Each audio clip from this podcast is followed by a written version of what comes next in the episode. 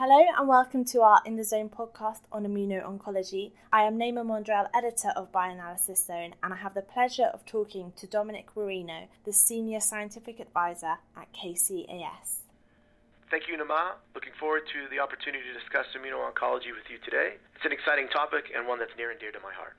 So, firstly, could you introduce yourself?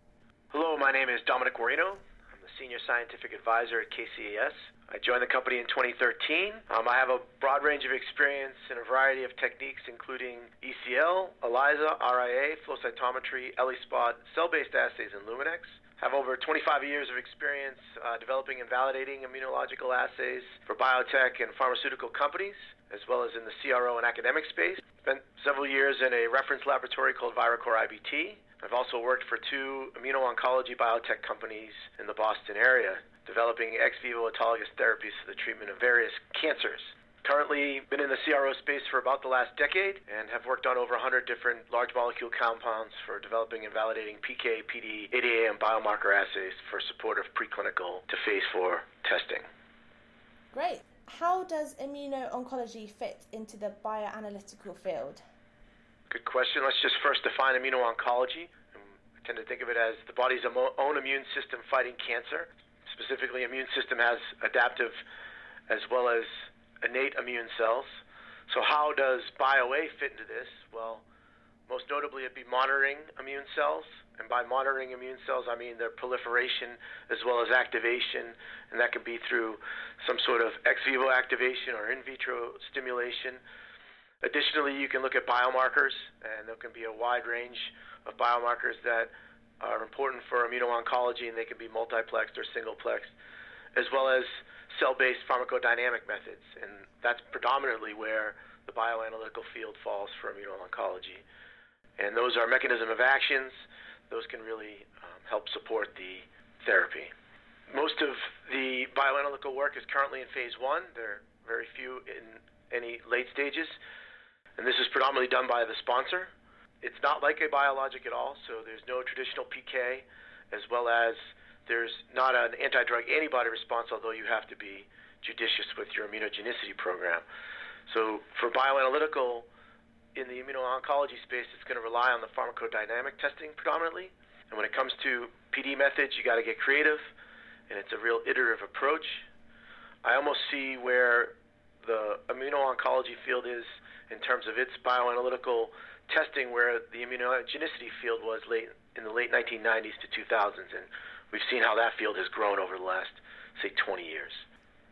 Could you describe how KCAS are involved in immuno-oncology and the technologies that you use? We're primarily cell-based pharmacodynamic and biomarker methodologies and testing. Additionally, we do immunogenicity testing. So let me reiterate that. We perform primarily cell-based pharmacodynamic methods, as well as biomarker and immunogenicity testing. We currently support several IO programs, or as I refer to IO, I mean immuno-oncology programs. The majority are, again, in the pharmacodynamic and biomarker space for support of cell and gene therapies. We also provide immunogenicity support. We be very judicious not to call that an anti-drug antibody because it's not the actual drug we're looking at an antibody against whatever the impact of the therapy is. Or more specifically, the technologies we use to support immuno-oncology are flow cytometry, and that's for cell-based methods, as well as what we call live cell methods. So those can be whole bloods or whole blood sample testing, as well as PBMCs or peripheral blood mononuclear cell testing. We also have the electrochemiluminescence technology by MSD, and this can be used for multiplexing of biomarkers or singleplexing of a biomarker, as well as it can be the endpoint for some of our cell-based methods. We also have the single molecular array Simoa instrument, which is used for primarily biomarker analysis with ultra high sensitivity, as well as the traditional ELISA, which can be in the formats of fluorescence and luminescence cell-based methods.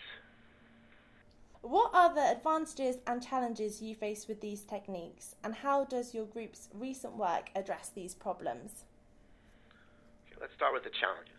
So, the major challenge is there's typically no reference standard available, or rarely is there a reference standard available. Specifically, when one's doing a pharmacodynamic test, So that, that becomes the biggest challenge. How you overcome that is where the creativity and the iterative approach needs to be taken. Um, another is sample integrity. So sample integrity is a problem for all bioanalytical methods, but most notably in this space because you're dealing with PBMCs, again, peripheral blood mononuclear cells. And sometimes you have multiple sites. Not only are there mishaps when that, just the generation or isolation of them, also the freezing and thawing of them can be impactful. So that's a real major challenge. And then I like to think of the instrumentation and scientists. So the instrumentation can be very complex, so you need a highly skilled scientist. You know, that, again, that applies for a lot of bioanalytical, but most notably when you think about things like flow cytometry and ELISpot, you're going to need some real expertise there. And lastly, it's reagents, and that's a problem with just about every, again, bioanalytical method but it becomes even more challenging when you don't have a reliable reference standard. You got to go out and procure reagents. You got to think about how you're going to bridging, and you can't just think about tomorrow. You do have to have a little bit of forward thinking. So that's a long list of challenges, right? But what's the advantage? So the real advantage is it provides you with functional data or mechanism of action data, which allows you to stratify your clinical data or preclinical data for that matter. But th- you know this this pharmacodynamic testing and these things can really be the success or failure of a given drug. It provides you with functional data or mechanism of action data. This allows you to stratify your results, which can be the determination of the success or failure of a given therapeutic. Some examples of some recent work we have a client whose therapy is a stem cell therapy, and they had a pharmacodynamic assay that was developed by an academic lab. They have absolutely no PK available to them, so this pharmacodynamic assay will be their primary bioanalytical method. This method will be used for support of preclinical and clinical trials. So we have a, a lot of experience with cell-based methods. We also understand the regulatory requirements. This allowed us to take this academic method, and they didn't even have controls at the time. We developed three levels of controls, and that was a, a process. Obviously, we had to get the right matrix, the right materials, the right reagents to make those controls for them. So that allowed us to subsequently provide them with reliable and defendable data off of this method. Can't do that without controls. So that's one example of a recent success. We also do the immunogenicity program for that. The second example of a recent success is a flow cytometry method for support of a phase one human trial. So this was a multi-site trial, and the whole blood sample had to be analyzed within 24 hours for their particular phenotyping panel, which became somewhat problematic. So we were able to qualify a method for them, a flow cytometry based method that stabilized that using a blood collection stabilization tube, which provided seven day stability of this whole blood sample. So not only did this solve the problem of any sort of shipping delays, it also allowed them to batch the samples, and that we estimated was about a $50,000 savings because we were able to run the samples in batches.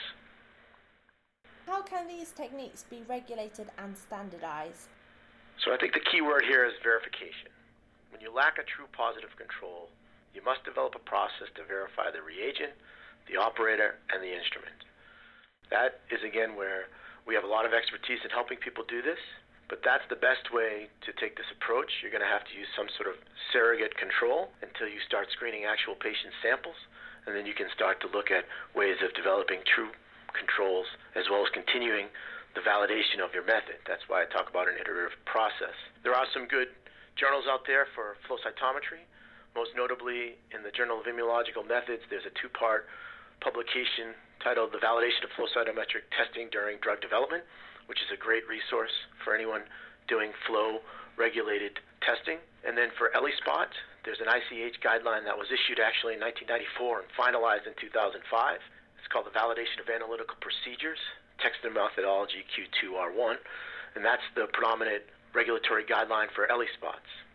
So Lastly, there's an AAPS pharmacokinetic focus group, which I'm part of, and that group is focused on emerging modalities, which is what we're sort of talking about today. And one of them, they, they have a, a white paper coming up that's in draft that should be published soon for bispecific antibodies. But there's also talks of a cell therapy, and I'm hoping that that can come out and really help with um, standardizing and regulating these techniques. What are KCAS plans for the next few years for the immuno-oncology field?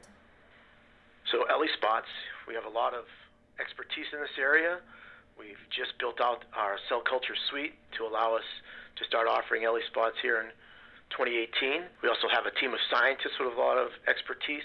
We've supported as a group over 12 or 13 different ELISpot studies across a variety of different therapies. So that's a big initiative for us in 2018, as well as we're in the process of qualifying three methods for uh, PBMC isolations. Talked about sample integrity, so this can be a key challenge and one that we hope we can help people solve. And those PBMC isolations are done through the cell preparation tube or the CPT tube, the LeucoSep tube, or a traditional Ficoll. We also plan on bringing on cell-based biomarker imaging. This is a novel approach that we think could really help the IO space. Additionally, we plan on expanding our flow cytometry panels and perhaps bringing on another in, different instrument to expand the number of colors we can offer. And lastly, we're evaluating the single molecular counting Erenna system for biomarker support. And finally, what do you think the future holds for immuno-oncology? So I like to think that in the 1990s it was T cells. Now people were doing ex vivo autologous therapies with T cells. And at the time, they really didn't understand how MHC processing took place or even how that, that was emerging at the time. So the, the therapies were ahead of sort of the science. And in the late 2000s, dendritic cells popped onto the scene, and everybody started to understand how DCs educated or interacted with T cells and MHC processing. And so people were doing dendritic cell therapies or even peptide therapies. So now they've engineered uh, T cells. So we've made that. A, currently, we're engineering T cells, and that's where the success is coming. You know, CAR T cells or even gene and cell therapies are getting so specific that this is leading to some success. So I sort of see the future of a combination of adaptive, where we're at with T cell therapies, and innate, maybe some dendritic cell, or even people are looking at NK cell therapies. So a combination of those could only further the immuno-oncology field as well as ADCs will play an important role in immuno-oncology, whether it's in combination with CAR T cell or whatever it may be. I think those are having success as well. So one other aspect of the future of immuno-oncology is they've got to address some of the toxicity issues, and I think those are areas where the refinement of these therapies is going to help reduce some of that, as well as the manufacturing challenges. So currently, most uh, CAR T cell or even gene therapy is done at a single site because you need a cl- you need a clean room. You, you know, it's a highly aseptic technique there. So that's a challenge in terms of trying to provide therapies at a affordable rate across, you know, globally or even even you know nationally. But what I do know is we cure more people today than we did yesterday, and we'll cure more people tomorrow than we did today. Great. Thank you for listening to this Bioanalysis Zone podcast, and thank you, Dominic, for joining me. You can find more content from our In the Zone feature on immuno-oncology on our website at www.bioanalysis-zone.com. Thanks for listening.